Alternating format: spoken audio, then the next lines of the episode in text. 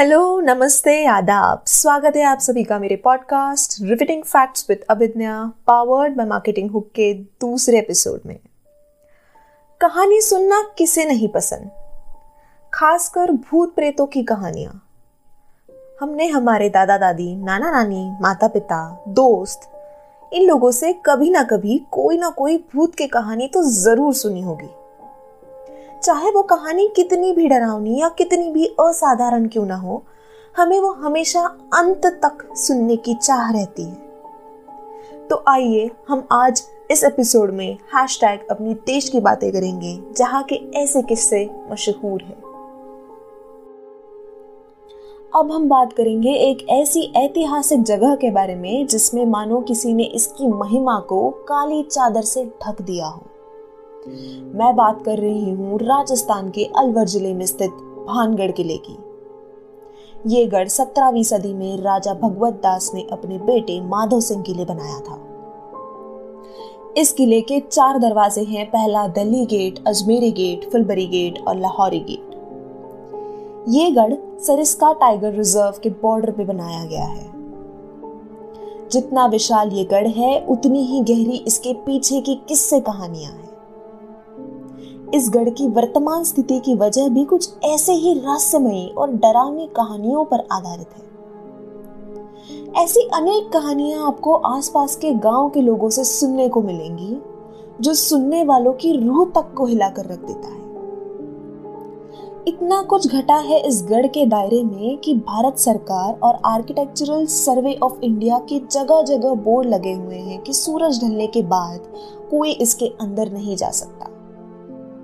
आखिर ऐसा क्या है इस जगह में जो सूर्यास्त के बाद रुकना मना है? इसके पीछे कई कहानियाँ हैं, पर प्रमुख रूप पर हमें उन दो कहानियों के बारे में सुनने को मिलता है जिनके बारे में मैं आज आपको बताऊँगी। पहली कहानी है उस वक्त की जब राजा भगवत सिंह इस जगह गढ़ का निर्माण कराना चाहते थे। तब यहाँ पर एक गुरु बालूनाथ नामक एक साधु रहते थे। राजा भगवत सिंह ने तय किया कि यहाँ गढ़ साधु की इजाज़त से ही बनेगा। साधु ने गढ़ बनाने की इजाज़त तो दे दी, लेकिन उन्होंने एक शर्त रखी। शर्त ऐसी कि गढ़ का निर्माण हो, पर उस गढ़ की परछाई उनकी कुटिया पर ना गिरे, वरना अनर्थ हो जाएगा। इस शर्त का आदर करते हुए राजा भगवत सिंह ने गढ़ बनवाया।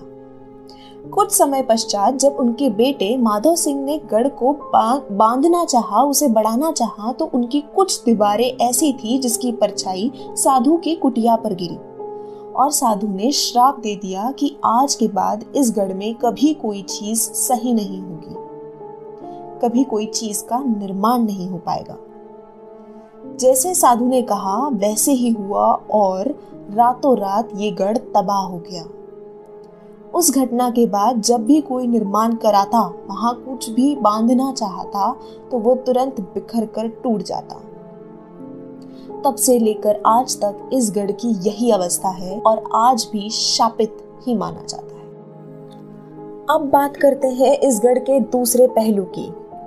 ये बात उस वक्त की है जब राजा माधव सिंह के बेटे और बानगढ़ के दूसरे राजा राजा छत्तर सिंह की बेटी, राजकुमारी रत्नावती रहा करती थी।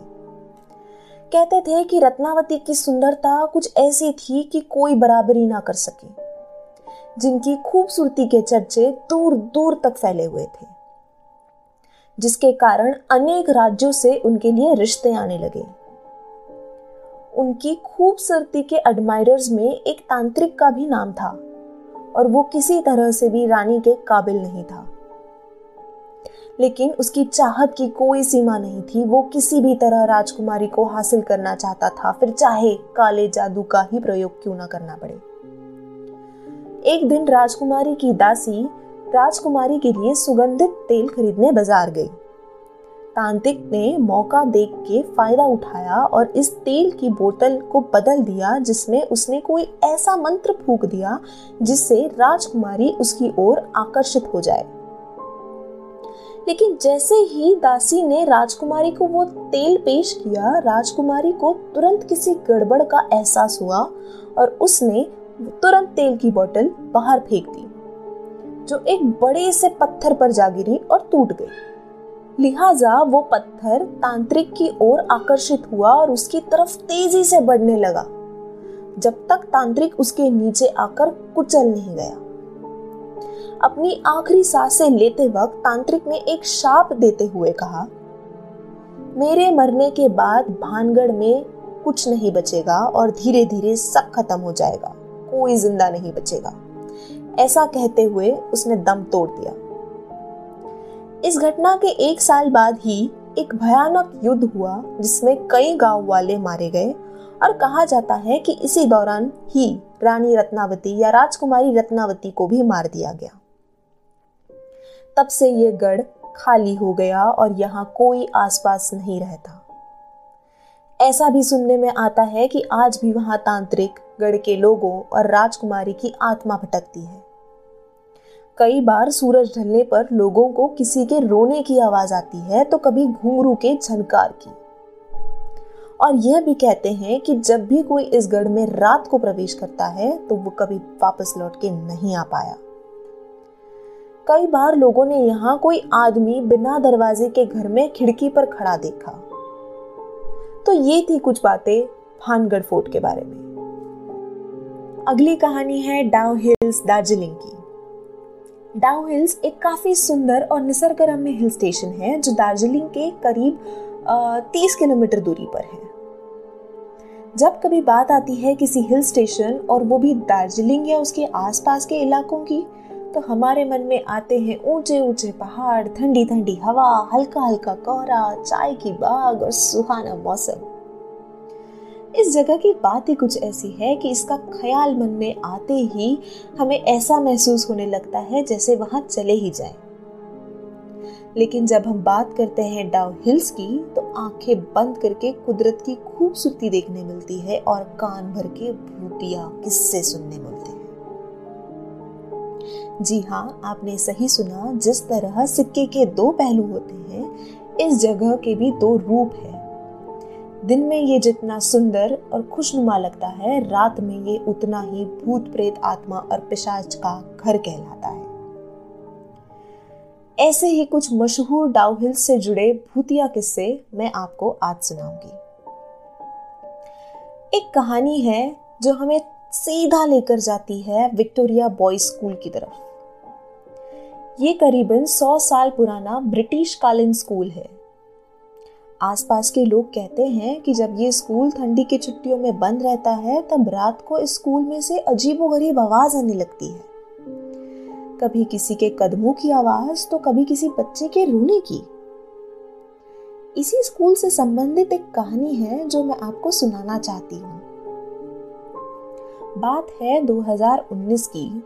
टेंथ क्लास में पढ़ रहे फरहान नामक का लड़का जो शाम को स्कूल के बाद लाइब्रेरी में किताब लौटाने गया था और वो किताब लौटाकर घर जा रहा था। चलते चलते वो कॉरिडोर में पहुँचा। जैसे वो आगे बढ़ने लगा, उसे उसके साथ चलते हुए कदमों की आवाज़ आने लगी। आवाज़ सुनते ही वो रुक गया और कदमों की भी आवाज़ रुक गई। उसे लगा वहम होगा इसलिए वो फिर से चलने लगा। पर जैसे ही वो फिर से चलने लगा, उसे उन कदमों की आवाज़ फिर से आई। इस बार उसने पीछे मुड़कर देखा, लेकिन कोई नहीं था। फिर उसे उसी कॉरिडोर के आखिर में एक लड़के की परछाई दिखाई दी। उसे लगा कि कोई दोस्त उसके साथ मज़ाक कर रहा है।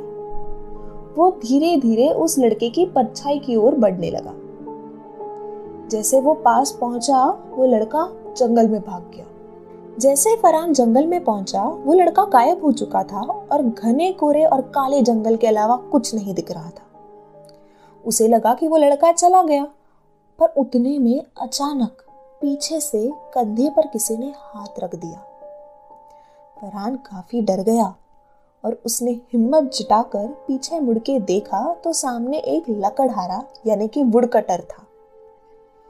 उसने फरहान से कहा, इस समय इस जंगल में घूमना ठीक नहीं, तुरंत वापस चले जाओ। फरहान उस, फरहान उसकी बात सुनकर अपनी स्कूल की तरफ़ जाने लगा। कुछ कदम चलते ही उसे फिर वो लड़के, लड़का दिखाई दिया। फरहान ने सोचा, अब की बार मैं इसे नहीं छोड़ूँगा। और उसने अपना स्कूल बैग ज़ोर से फेंक कर उस लड़के की तरफ़ मारा। जब फरहान ने देखा कि बैग फेंकने पे उस लड़के पर कोई असर नहीं हुआ तो वो काफ़ी घबरा गया। और अगले ही पल वो लड़का तेज़ी से फरहान की तरफ़ पड़ने लगा। और जैसे वो करीब आ रहा था, फरहान ने देखा कि उस लड़के का कोई सर ही नहीं। ये देख फरहान के हाथ पाँव कांपने लगे और वो तुरंत स्कूल की तरफ़ दौड़ने लगा। उसके पीछे पीछे वो सरकटा लड़का भी दौड़ने लगा।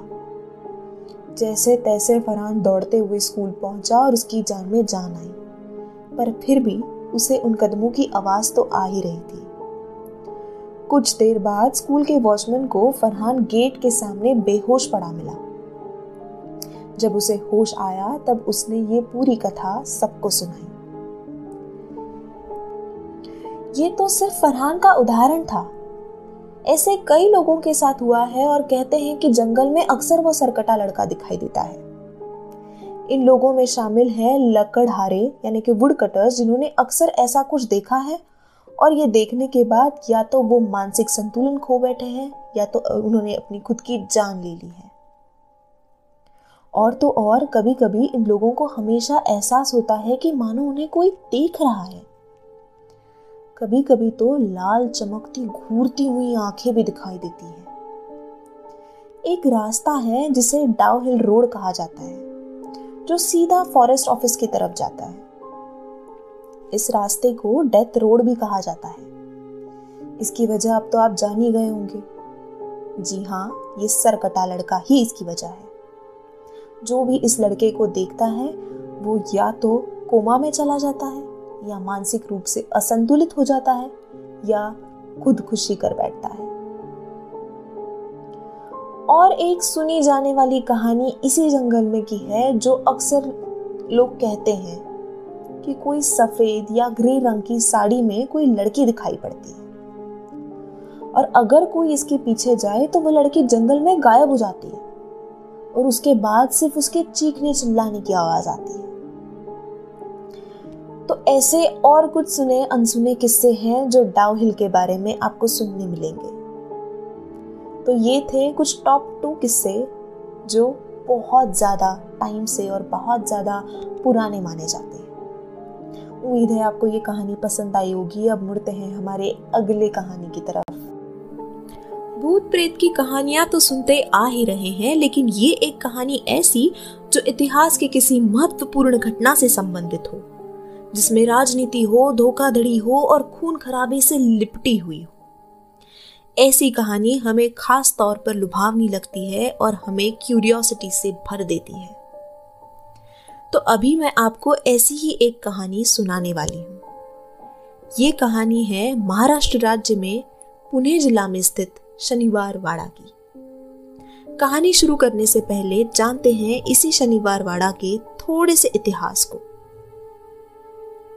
ये वाड़ा सन 1730 में मराठा राज के प्रधान पेशवा कहा जाता था, जिन्हें बाजीराव एक ने बनवाया था। ये वही बाजीराव है जिसकी व्यक्ति रेखा हमने बाजीराव मस्तानी मूवी में देखी थी।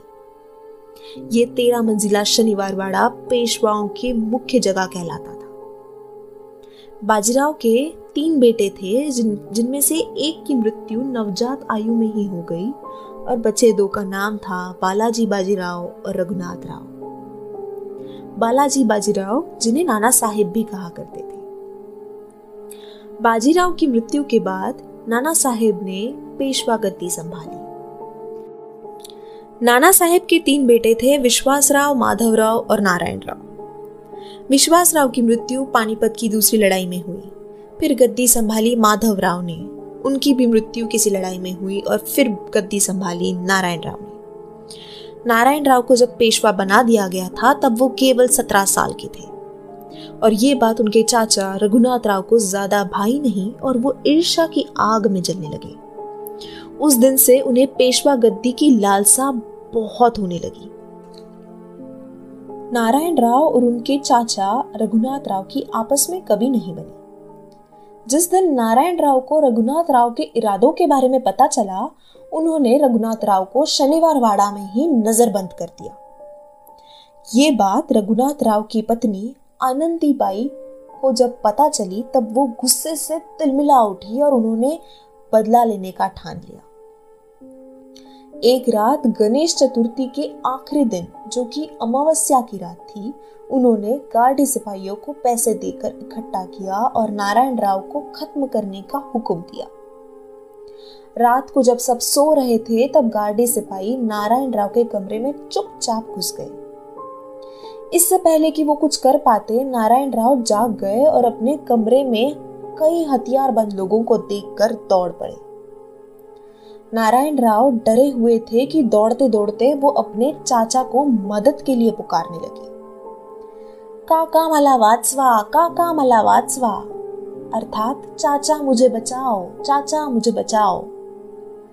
लेकिन कोई मदद के लिए नहीं आया और उतने में गार्डी सिपाहियों ने नारायण राव को पकड़कर उनकी हत्या कर दी।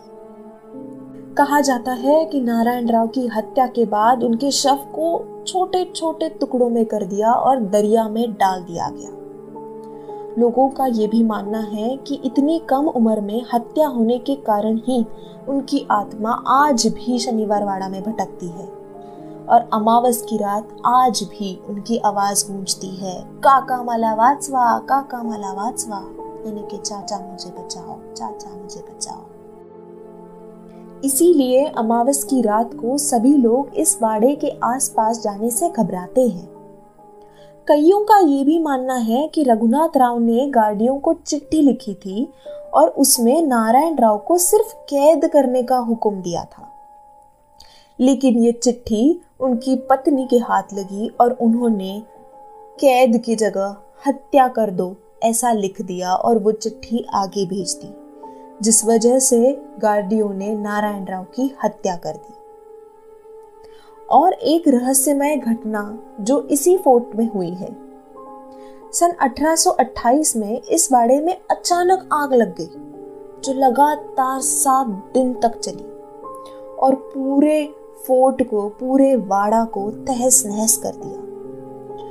आज तक कोई नहीं जानता कि इस जगह को आग लगी कैसे। तब से इस फोर्ट की सिर्फ़ कुछ दीवारें ही खड़ी हैं। और इस तरह लालच ईर्षा और बदले की आग ने एक बेगुनाह की जान ले ली और इतिहास का रुख हमेशा हमेशा के लिए बदल दिया। तो ये थे कुछ भूत प्रेत के किस्से भारत के जाने माने जगहों के। ऐसे कई और किस्से हमें भारत के छोटे बड़े जगहों पर सुनने और महसूस करने मिलेंगे। उम्मीद है ये किस्से आपको अच्छे लगे होंगे। तो मिलते हैं हमारे अगले एपिसोड में ऐसे ही कुछ इंटरेस्टिंग कहानी और इंटरेस्टिंग फैक्ट्स के साथ। तब तक के लिए मैं अभिज्ञा आपसे विदा लेना चाहूँगी। धन्यवाद।